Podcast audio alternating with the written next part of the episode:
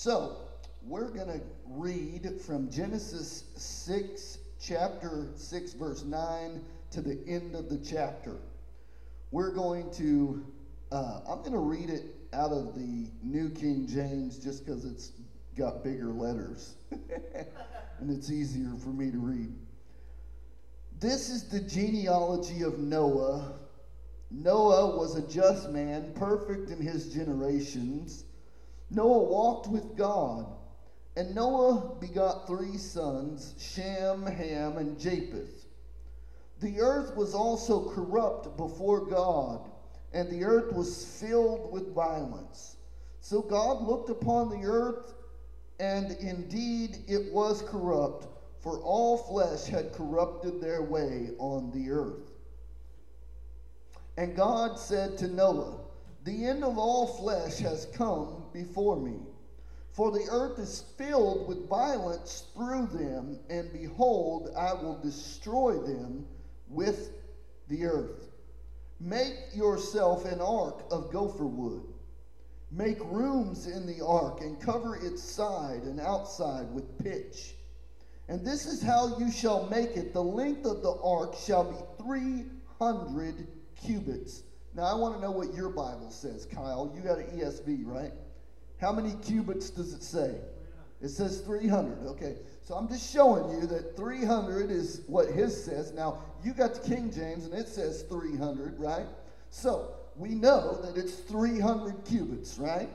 I'm just clarifying that before we go any farther, okay? The length of the ark shall be 300 cubits, the width 50 cubits, and its height 30 cubits.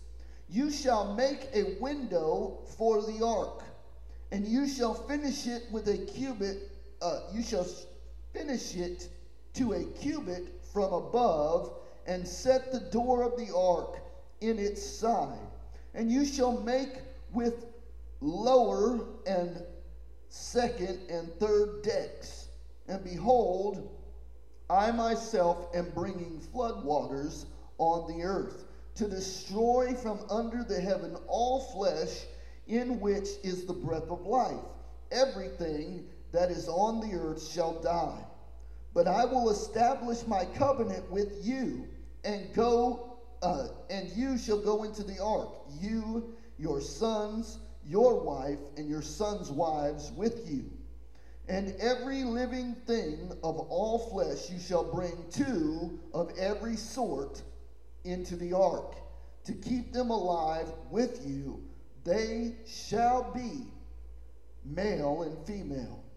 Of the birds after their kind, of the animals after their kind, of every creeping thing on the earth after its kind, two of every kind will come to you to keep them alive. And you shall take for yourself all food that is eaten, and you shall gather it to yourself, and it shall be food for you and for them Thus Noah did according to all that God commanded him.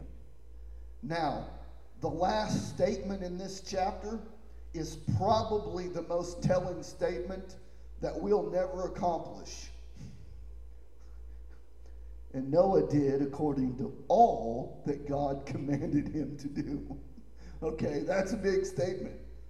Now, what I'm telling you and what we're about to go through this ark had to be made specifically.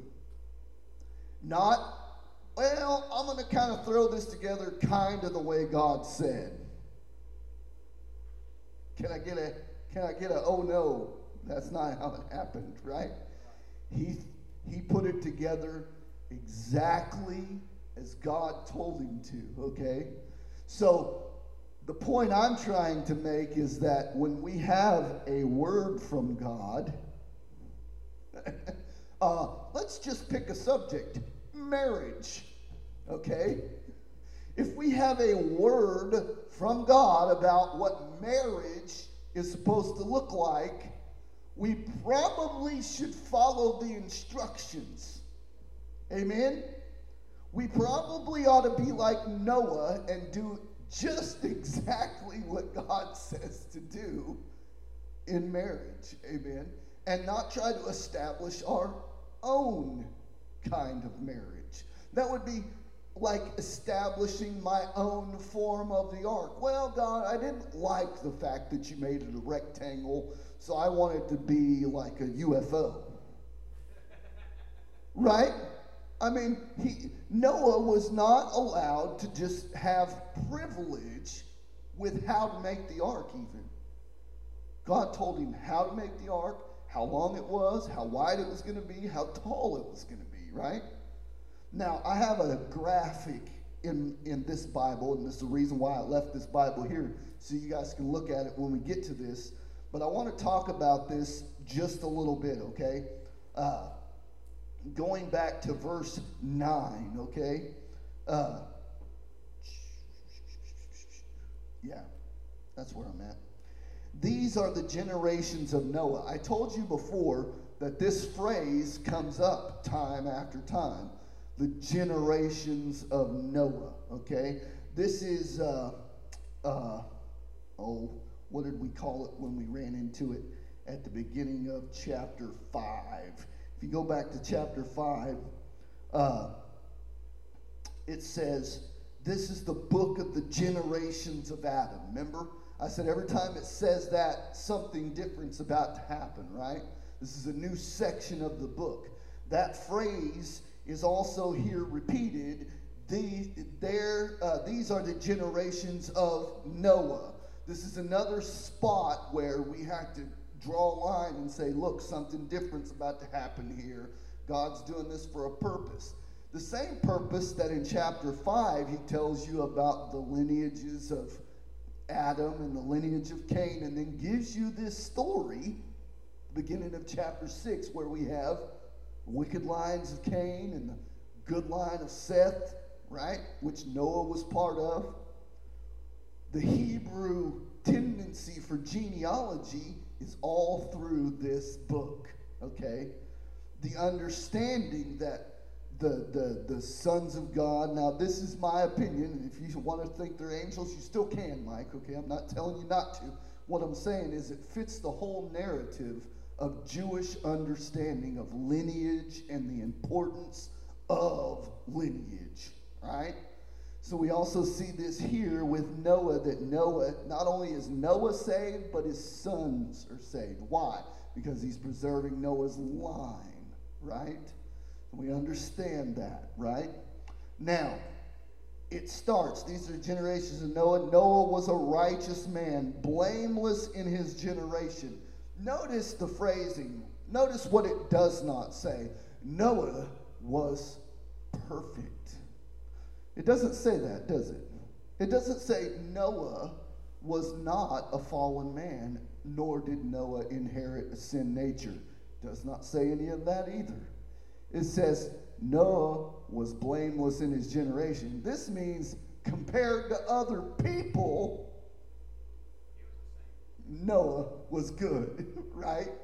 Now, the problem with our depravity is not that we are so depraved that you can't distinguish one person from another in their behavior. The purpose and the point of depravity is that compared to God, I'm filthy, fallen, and hopeless. Amen. So, comparing Noah to those of his generation doesn't necessarily mean Noah was without sin or Noah was somehow perfect and without this fallen state of Adam in him, okay? That does not mean that. It just means in comparison to those whom he lived around, right? Now, uh, it's funny because I have a twin brother, and all the time he's asked a question Are you the good one or the bad one? And he used to get really offended about that, right? Now, this is just in comparison because people just assume, and that's probably the wrong thing to do, right? You don't assume.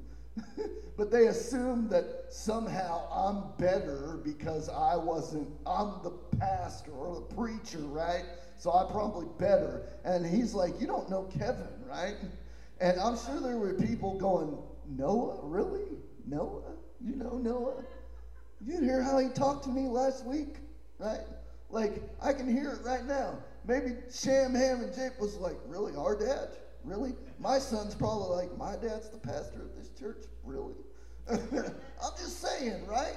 So we got to understand that that's not what it's saying about Noah. Noah was not some kind of uh, holier than thou art, you know, person that was exempt from depravity or the fall or no, he was just as fallen as those around him, just to a lesser degree, apparently. Okay, there was more wicked people than him.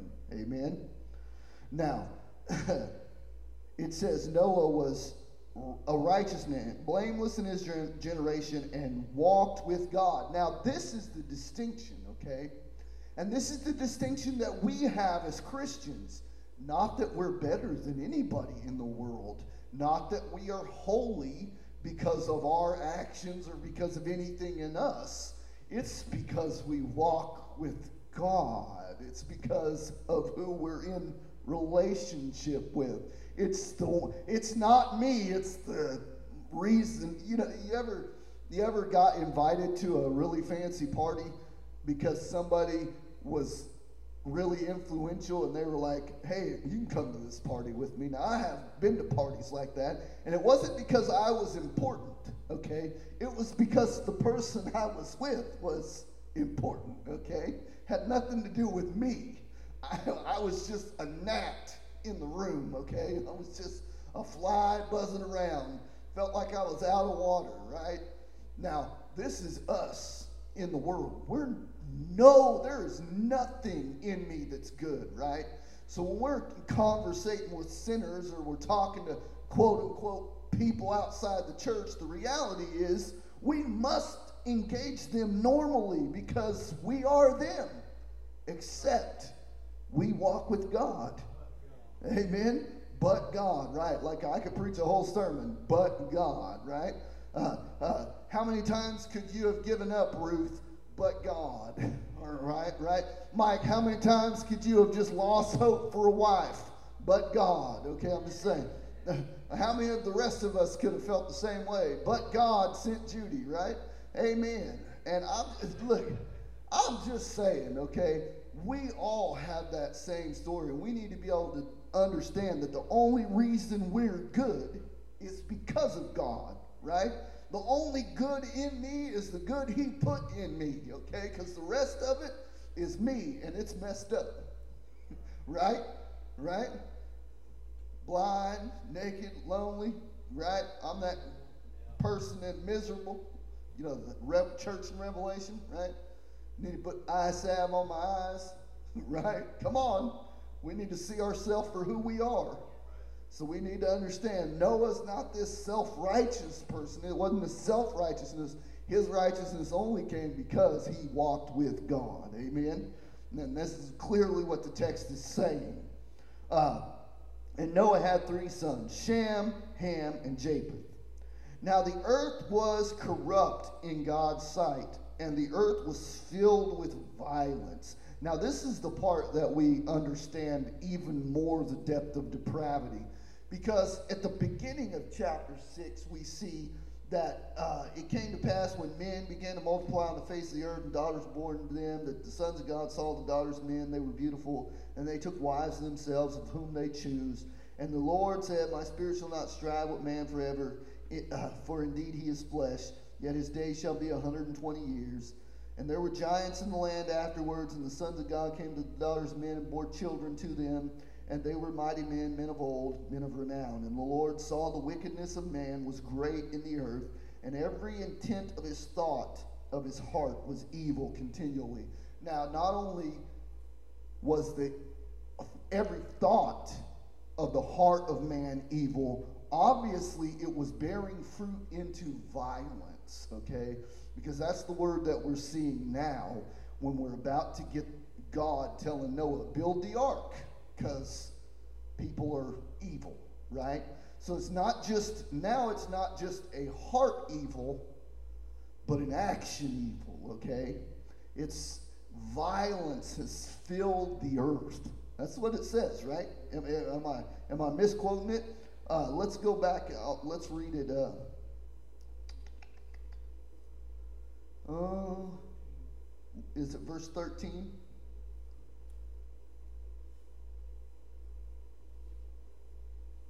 Okay, and God said, No, I've determined to make an end of all flesh, for the earth is filled with violence through them. Behold, I will destroy them with the earth. Now, uh, verse 11 also says it, so it's saying it twice. Okay, verse 11 it says, Now the earth was corrupt in God's sight, and the earth was filled with violence. So even before he talks to Noah, you get the, the backstory that the earth is filled with violence. It says it twice, right?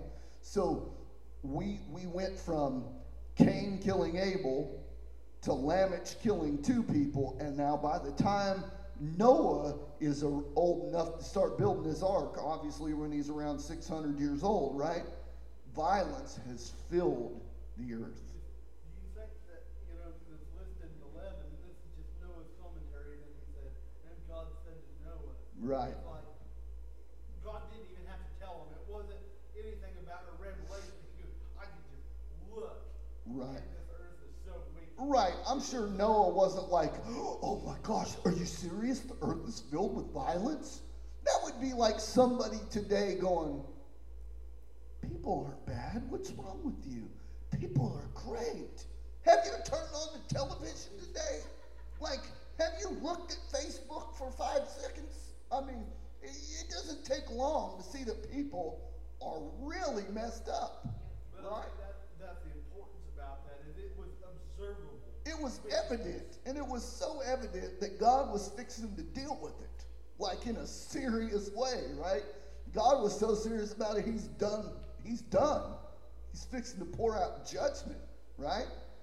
Kill, and I like the wording, okay? If you look at this, he says, and, and Noah, and God said to Noah, I have determined to make an end of all flesh, for the earth is filled with violence through them. Behold, I will destroy them with the earth. Okay? I will destroy them with the earth. Now, is he saying he's going to destroy man and the earth? Or is he saying he's going to destroy man using the earth? Because that's the good question. The way the wording, how's it read in the in the King James, Mike? I, I understand that. So your assumption would be that it is he's going to kill man and then every other living thing on the earth, correct? Yeah. Okay, that'd be the correct assumption. It just seems like a play on words that somebody could make an inference that, oh, he's going to use the earth to kill him. Now, the water's on the earth, right? Water's on the earth. How do how do how do how does water move around in large quantities right now.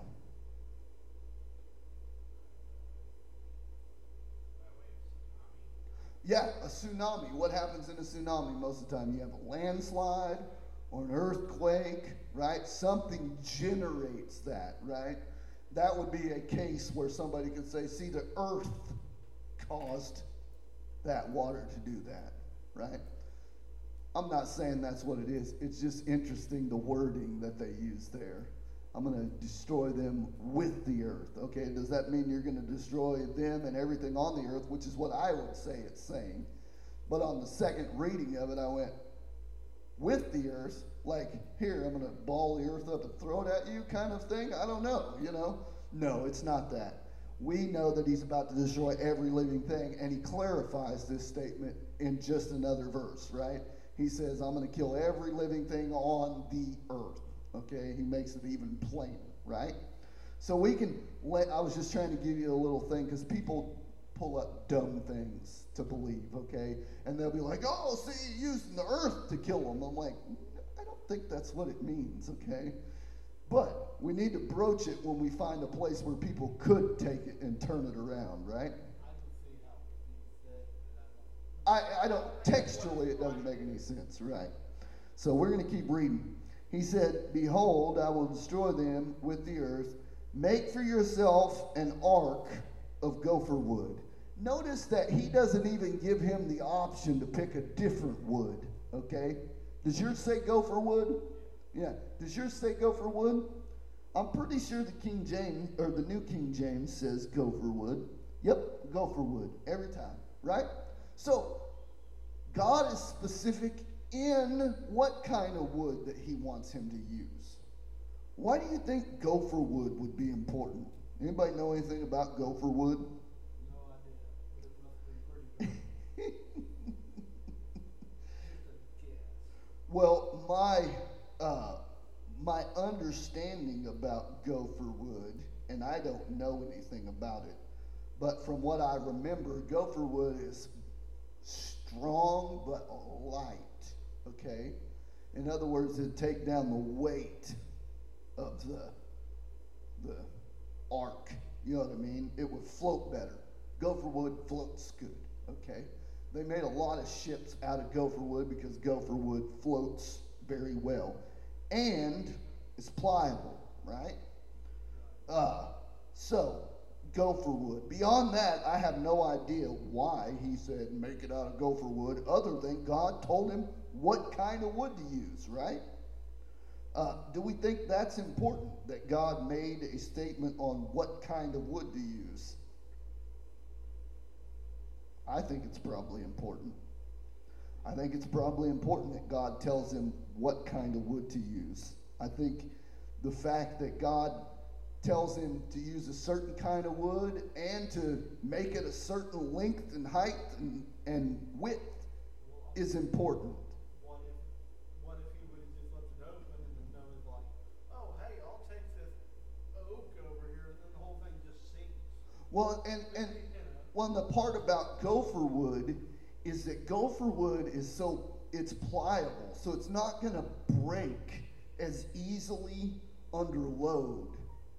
And what, what we're talking about is when it gets wet and then it's being floating in, you know, I, I'm just assuming that this much water coming up is causing pretty big waves. I mean, I'm just, I'm just guessing. But the reality is, gopher wood is going to be a lot less apt to snap as some other woods, from what I remember about gopher wood. Okay, so it's it's pliable and it's lighter, right? So that would make a huge difference in the materials that you build from, right? Because what you you don't want a wood that once it gets wet, it's going to dissolve or start to break down, right? Well, I know that's why they're putting pitch on it. Okay, I'm not I'm not totally inept, but the wood's still going to get wet to a point, right? And it, you it, it, you don't want wood that's going to get waterlogged and then sink, and you also don't want wood that's too brittle that'll end up breaking under a load, right? So there was probably some of these specific things as to why God chose gopher wood, okay? And I've heard other people make cases for why he chose gopher wood. I just default to the fact that that's the wood God wanted them to use. Amen. It's just like when when they made the ark. They didn't get a choice of what kind of woods to make the poles out of or the box or any of that, right? They were told exactly what kind of wood to use. They were told how to inlay the gold over it. They were told everything, right? Let's realize also that it's all a part of God's plan. Amen. And we can tell from just the layout of the tabernacle and the layout of the temple and the implements in the temple that there was importance in those things that transfer over into our understanding of Christ the laver, the washing, the, the, the sacrificial altar, the incense, right? I mean, just so many things that speak to us about that. And we can find those same parallels in this ark that the animals are being rescued in. God had a specific kind of wood for specific reasons, right? Now, let's keep reading. Uh, watch this.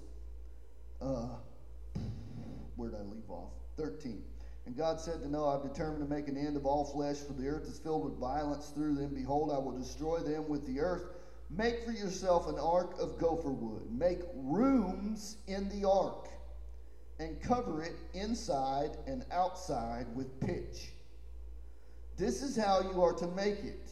The length of the ark shall be 300 cubits, its breadth 50 cubits, and its height 30 cubits. Make a roof for the ark, and finish it to a cubit above, and set the door of the ark in its side.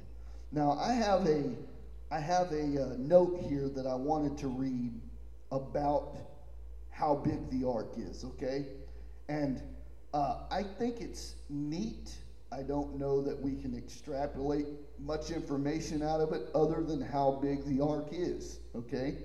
So if you want to take 300 cubits and 50 cubits and 30 cubits and put them in perspective of modern day measurements, this is how big the ark would be. In modern measurements, the ark would have been about 450 feet long. It would have been 75 feet wide and 45 feet tall, yielding a displacement of about 43,000 tons. That's how much it probably would have weighed. Inside, the capacity would have been about 1.4 million cubic feet, with an approximate total deck space of 95,700 square feet. Now, I have a diagram, and I brought this Bible on purpose because it gives you a look at how big the Santa Maria was. It gives you a look at how big the uh, cutter ship the Wyoming was. It gives you a, a uh, look at how big the Titanic was, and it gives you a look about the Queen Mary 2 and how big it was. And it gives you some diagrams of what the ark could have looked like. This is not exact. Obviously, we don't know exactly the shape. We can tell it's rectangle, right? Just from the dimensions. But that gives you a size differential. Look how big the, this is the Santa Maria. Look how big the ark is in comparison to the Santa Maria. And even the Wyoming was smaller. The Titanic was obviously bigger because it was what, roughly like 700 feet long or some stuff like that. But the, the realities of how big this ship is is pretty amazing that Noah and his three sons built an ark that was that big. Okay? I'm just going to tell you that this room, Kyle, will you do me a favor and pace off this room? You going to pace this room off for me, Mike? Since you're already up? Oh, I thought that's what. Yeah, just go ahead and, and go to the back wall and pace this room off for me, okay? This room, we feel like this room is really big, right?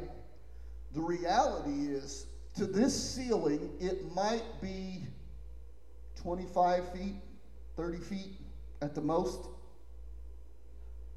So the ark would be 15 feet taller than this roof. The ark would have been 15 feet taller. Go ahead and, and pace that off for me. See how long it is. It's one foot in front of the other. You're going to get a regular, average one foot per one of your feet. And I can tell you it's probably around 40, 30, 40 feet, maybe. Uh, I counted 29 paces. so it's going to be roughly 30, 35 feet long, okay? Now just imagine, uh, well, if that's 30, how many ever times 30 goes into 450? That's how many sanctuaries would be stretched out here, okay? This boat was ginormous, okay? It was huge with three decks, okay? Three different levels on the decks, okay? So we're understanding how big the place was. Huh? 15 sanctuaries in a row. That's how big that boat would have been, okay? 15 of these rooms in a line. And then it was 50 or 70 feet, 75 feet wide, okay? So, what? Two and a half of these rooms sideways. And then it was 45 feet tall. This building, I, I have had a ladder in here that is 12, uh, 12 feet tall and it goes about midway. Okay, so this ceiling is roughly 20, 25 feet. Okay, so the ark was 45 feet tall. So that would have been another 15 or 25 feet higher than where we're at right now, as far as where this roof is. This thing was enormous, right? Like, just scale wise, we don't even understand Noah and his three sons, and I'm sure their wives helped, right? With uh, there's not a church function that women aren't helping with at this church, okay? So I have a hard time believing Noah's building this ark with just him and his three sons, and the women didn't help at all, ever, okay? I don't believe it, okay? I'm sure they were probably putting pitch in while they these guys are sawing logs and stuff, right? Like, just see how it's working right now. And if you're Ruth, you're like, I can saw them logs, get out of the way. right? I know how Ruth is. I know how Ruth is. I can do that too. Right, right. Especially when he goes, hey, God's going to kill every flesh on the whole earth. We got to build a boat. Everybody's willing to work then, right? Now, we don't know how long it took them to build the boat, but I can assume that four, well, three, six people, eight people, it took them quite a while to build a boat that big, okay? 450 feet long, 45 feet high, 75 feet wide. Now, just put it in perspective three different decks you have to build in there too. And then you have to build stairs to get to these decks. And then you have to build walls to wall these animals in because you don't want lions eating sheep, right? You got to keep them all alive. Can't let them kill each other. Now, the mo- more amazing part is here in this chapter, it simply says two of every kind. But when we start chapter 7, we realize God tells Noah to take even more than that. Right? I just want to give you a little excerpt from next week, okay? Verse 1 of chapter 7 The Lord said to Noah, Go into the ark, and you and your household, for I have seen that you are righteous before me, and in this generation take with you seven pairs of all clean animals, the male and the female, and a pair of the animals that are not clean, the male and the mate. So now he's saying take seven, not don't just take two of every kind. The clean animals, you're going to take seven of that kind, male and females of those. And then the unclean animals, you'll just take two, a pair, right? So there's even more animals than we're really realizing that are going to be in this boat. Now it's interesting that after the flood, God institutes or allows man, says, you can now eat these animals, right? That's what he says. He, he, he not only can he eat uh, the vegetables and stuff that grew from the ground now, but he can also eat these animals, right? Which would be the purpose for taking the clean animals with them, because you can only eat the clean animals. And Noah started sacrificing to God, so he's only sacrificing clean animals too. That's would be the real purpose of bringing that many more clean animals as opposed to unclean animals, okay? Now, that was all free, and we'll talk about that more next week. But, well, next week, Wednesday. Wednesday, not next week. Uh, this is how you are to make it 300 cubits long, uh, 50 cubits wide, and 30 cubits high. Make a roof on the ark. So, this is the part that always got me. This, you know, because for a long time when I was a kid, especially, I just kind of pictured the ark as a boat. But it's more like a capsule. You know what I mean? Because it's closed in, even on the top. It's closed up, closed in, so water can't get in from the top, right? Which would be very important if you're in a boat and it's raining for 40 days, right? Because it wouldn't take very long, and people, eight people, just, just try to imagine this. You have a boat 450 feet long with no roof and eight people to bail water. You'd be sunk pretty fast, right? Like, it wouldn't take long, and you're, you're sinking. Because eight people are not going to bail out a 450 foot long boat with buckets, okay? So it had to have a roof, so it's enclosed, okay? Now, this brings to light many more unpleasantries that we have to think about. You're in an enclosed 450 foot long capsule with animal poo and animal pee for a year. Yeah. Right, right. I'm just saying that probably, that place I mean, like, just has anybody ever mucked stalls besides me? Okay, if you've never mucked stalls, just four or five horse stalls can take you a day. Okay? It was never ending. The job of cleaning poo was never, I'm sure that there was at least one or two people that that's all they did was clean animals areas and throw it overboard. I mean, I would throw it outside, right? now, let's just talk about the other thing. They had to bring enough food for everybody to eat, including the animals.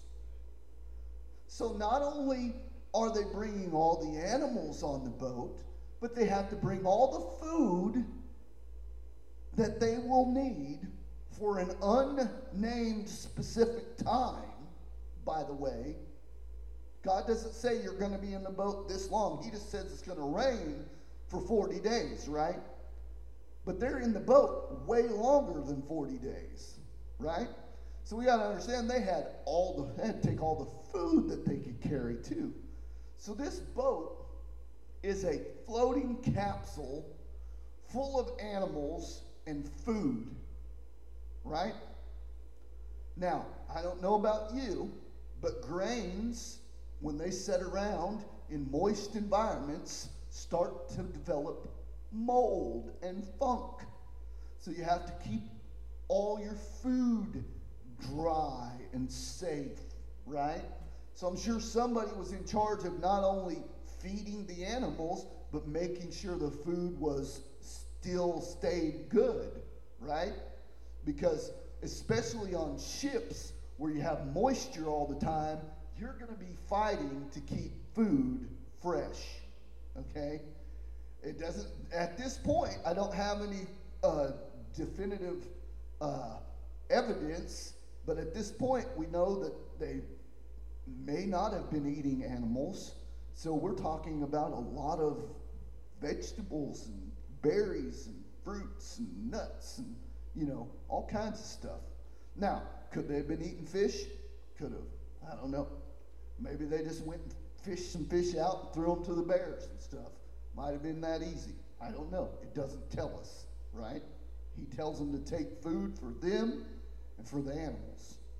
So we got food on board. Now, we got food and we got poo, which, if you realize, poo normally follows food, right?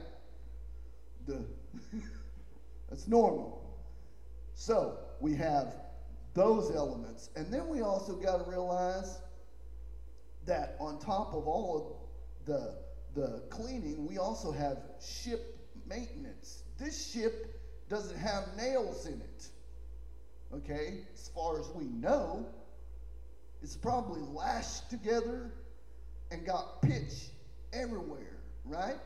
So I'm sure they had to keep extra pitch to patch stuff on this water for a year, okay? If you take a boat and you make a little boat out of popsicle sticks, okay? If you glue them together and you let that thing just soak in water for a year, it's not going to last, right? Because the, the water will degrade the glue, even just sitting in stagnant water, okay? Not, that's not just counting water that's running, right? Being tossed to and fro. You got wood moving, so you're rubbing that pitch out of those cracks, right? We're just thinking logically, right? So they had to carry extra pitch too. And I'm sure somebody was in charge of walking around going, oh, I see some water coming in here. They put some more pitch in here, right? To keep this boat floating, right? There's all kinds of things that we're not thinking about being in a boat for a year and a boat that big, okay? And this is not even taking into facts that we have to build this said boat, okay? God doesn't tell them how to put it together. He just says, build one this long, this wide, and this high.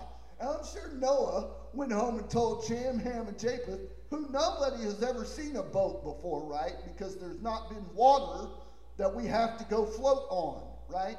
Not rained. Just saying, we don't know that they had any experience with boats. We have zero knowledge of that. So Noah comes to Shem, Ham, and Japheth and said, Hey, God told me he's going to kill everything on the earth, and we need to make a boat. And they said, What's that? Well, God said it's got to be 300 feet long, 75 feet wide, and 45 feet tall. And it's got to have three levels. Now they had to figure the rest out on their, on their own. Right? Doesn't that kind of sound like, hey, Abraham, go to a country that I'm going to send you to? But he doesn't tell him where that country is, he just says, go. Right? This is how God operates. This is no different than the rest of Genesis when we read it, right? He gives Noah a diagram and then says, figure the rest out on your own, okay? Now, the greatest part for me is that Noah did it, right? He didn't let anything stop him. Now, I would have been highly motivated too. I don't want to die in flood, right? I would have built the ark, whatever that was. We don't know that he knew what an ark was, okay? He's living, as far as we know, somewhere in the Middle East or Turkey area, right? Like we, there's no ocean. There's no, I mean, they, they had rivers, but there was no big body of water that he could have even looked at and said, yeah, I'm going to make a ship that's way too big to ever go down that river, right? Like, nobody would have thought about that. So God had to give him more information, I think, than what we're seeing, okay? Just my opinion. Maybe there's more information like, hey, Noah, uh, I wouldn't lash that board that way. It's just going to fall apart, right? like, or hey, you might want to, you know, tongue and groove these things together or something. I don't know. There had to be more information, okay? Because from what we got to, to what you get in verse 23, Noah did this and all that God commanded him. When it says, and all that God commanded him, I believe that he is speaking of more things that were not written down here, okay? So he probably gave him more detailed how to do this, okay?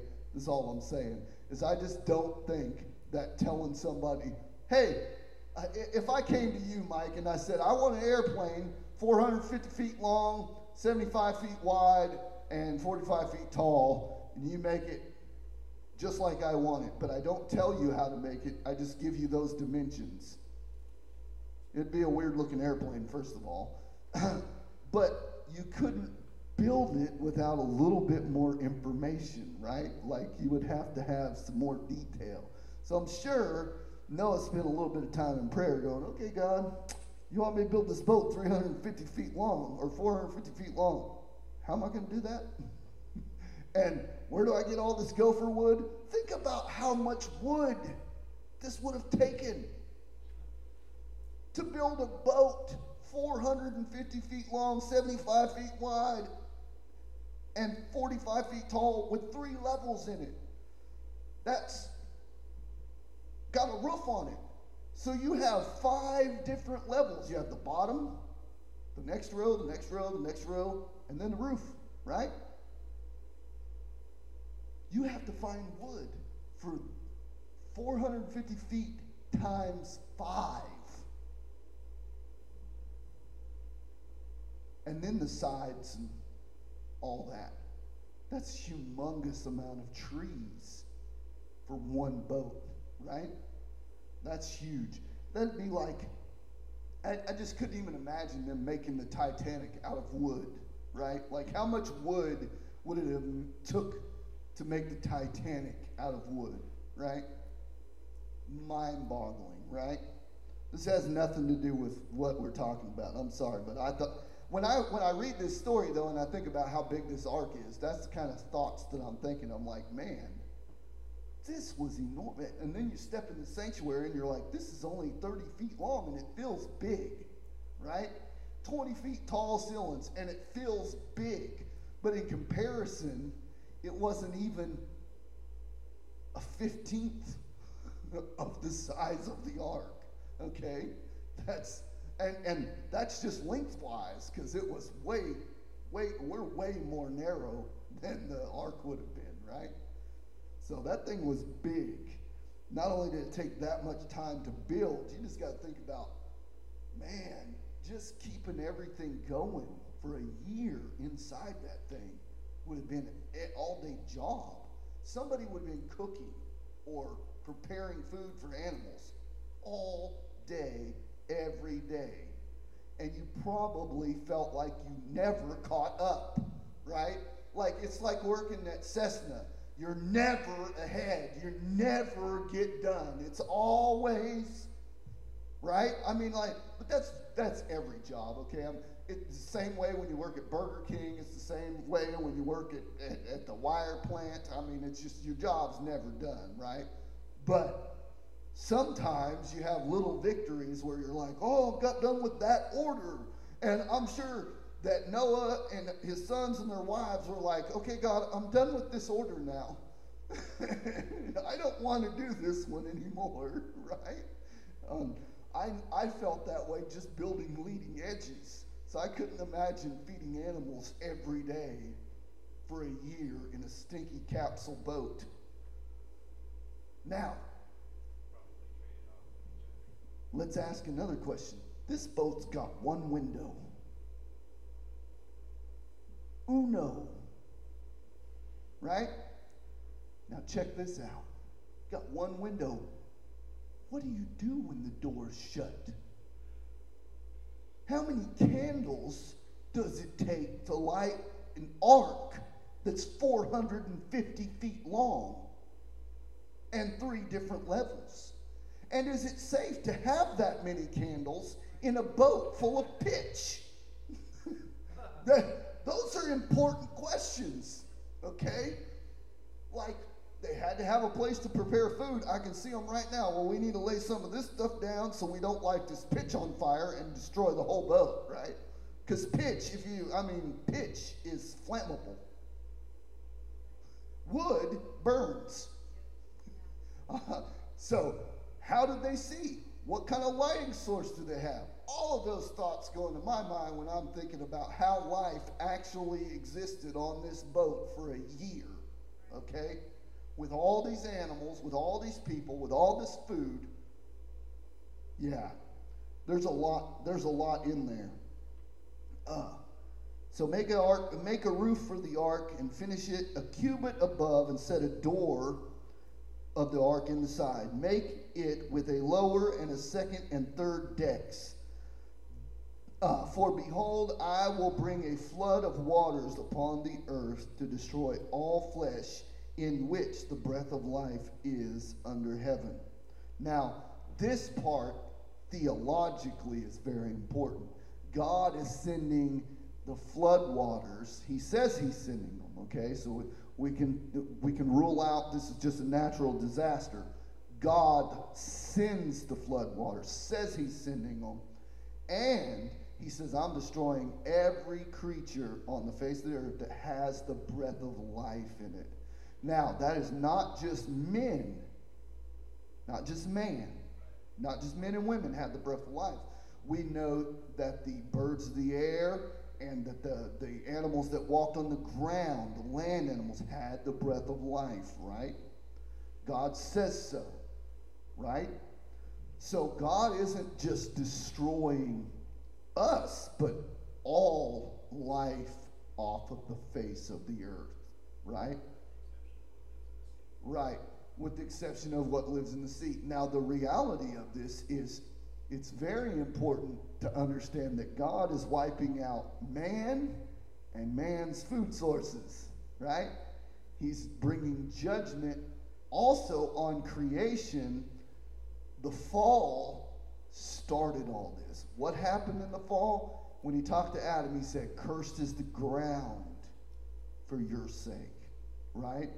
So God's judgment falling again on the earth is still a part of man being tied to the earth, coming from the ground and corrupting the ground.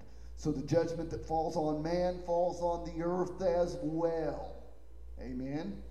This is a this is absolutely what's being in, viewed here is that God is judging all creation at this point, right?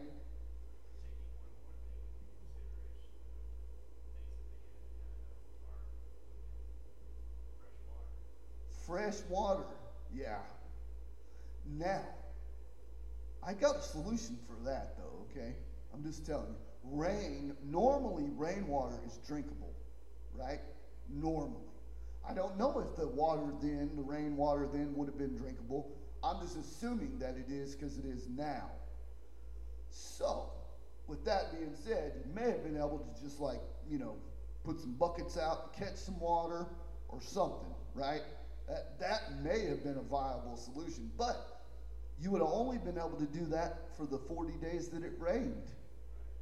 Because after that, after that, it was stopped raining, and now you're just floating around, right?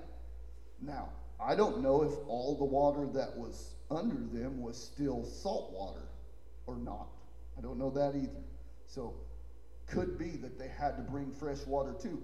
If they did have to bring fresh water, that's taking up some more space because that's a lot of water to have to carry, right?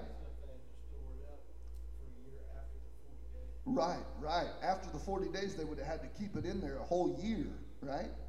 So, yeah, those are good questions. That's a good note. I didn't think about that either.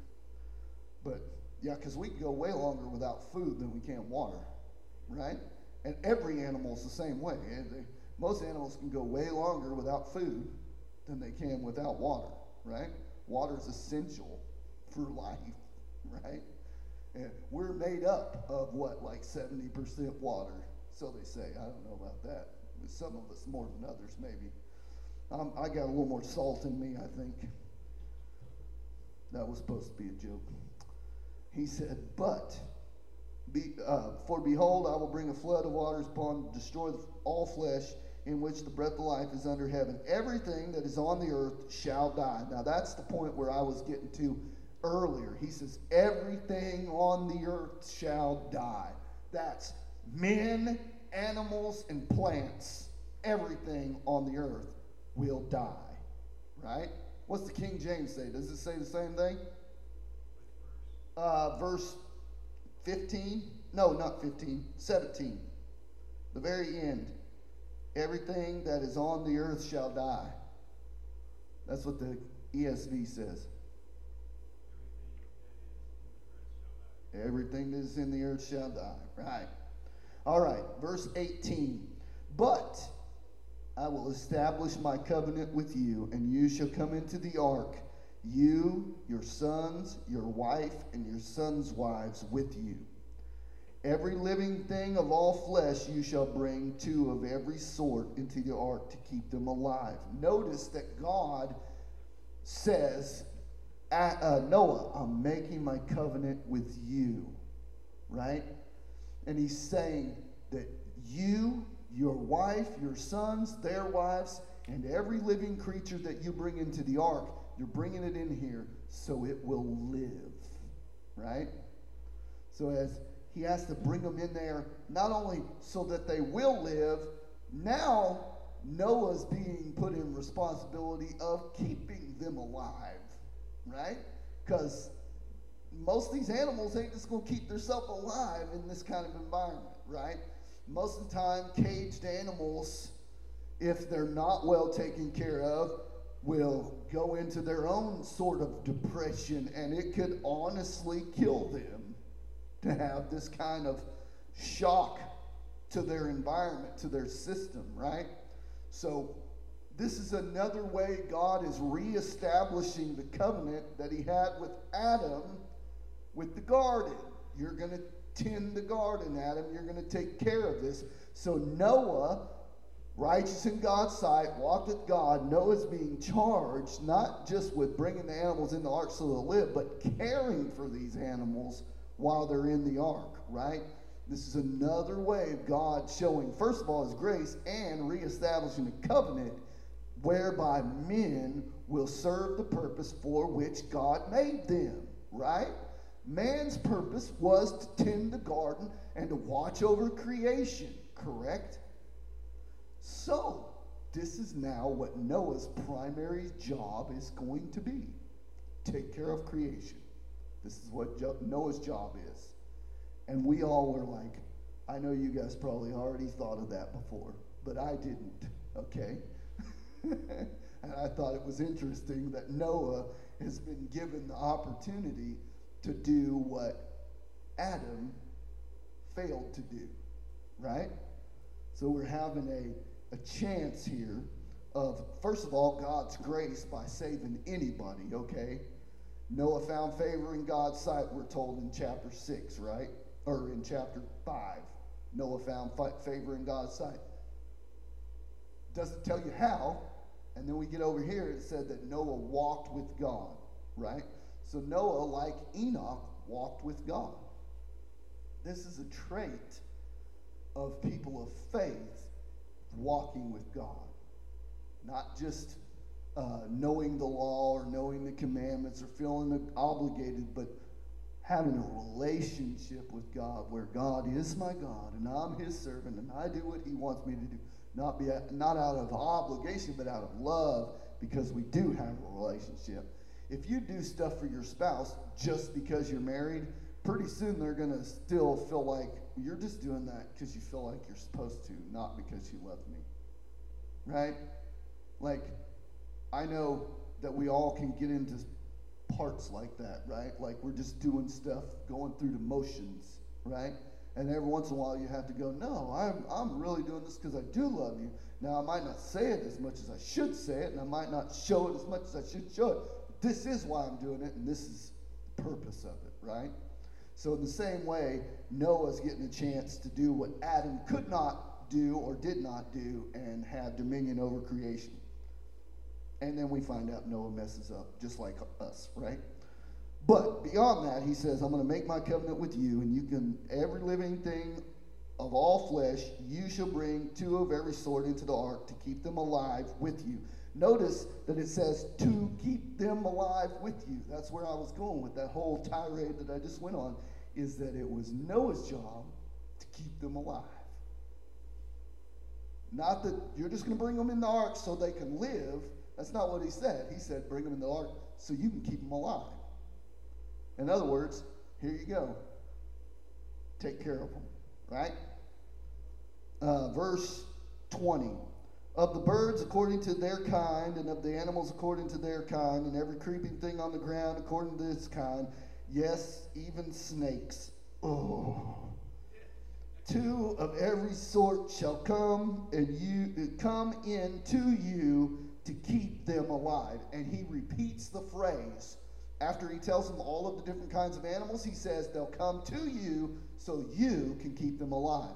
So here we see again God reestablishing his covenant and saying, Look, I made man for a purpose, and Noah, you're going to fulfill it.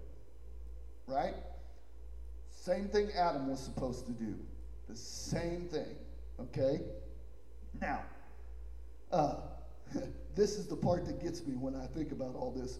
Also, take with you every sort of food that is eaten and store it up.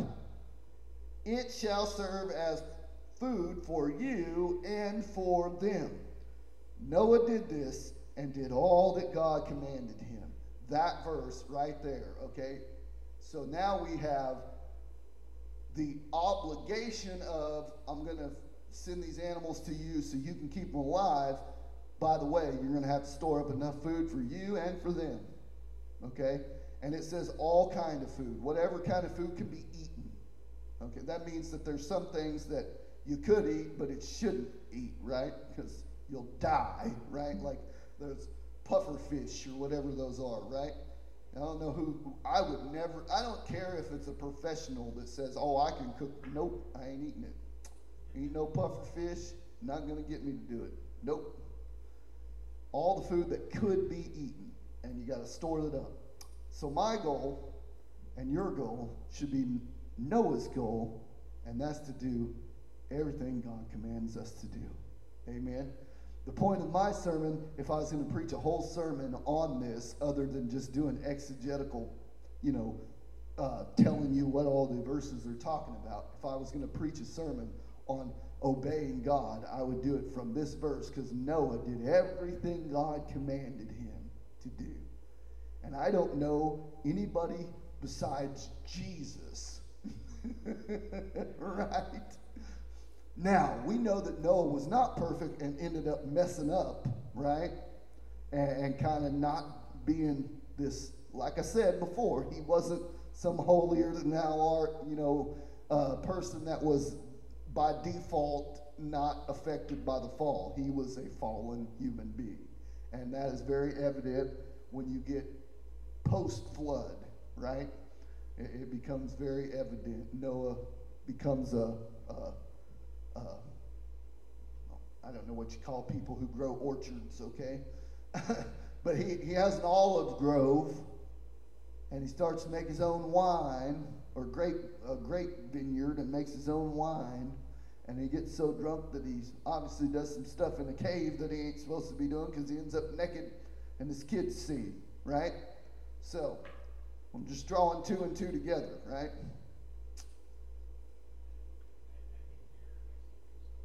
Oh no.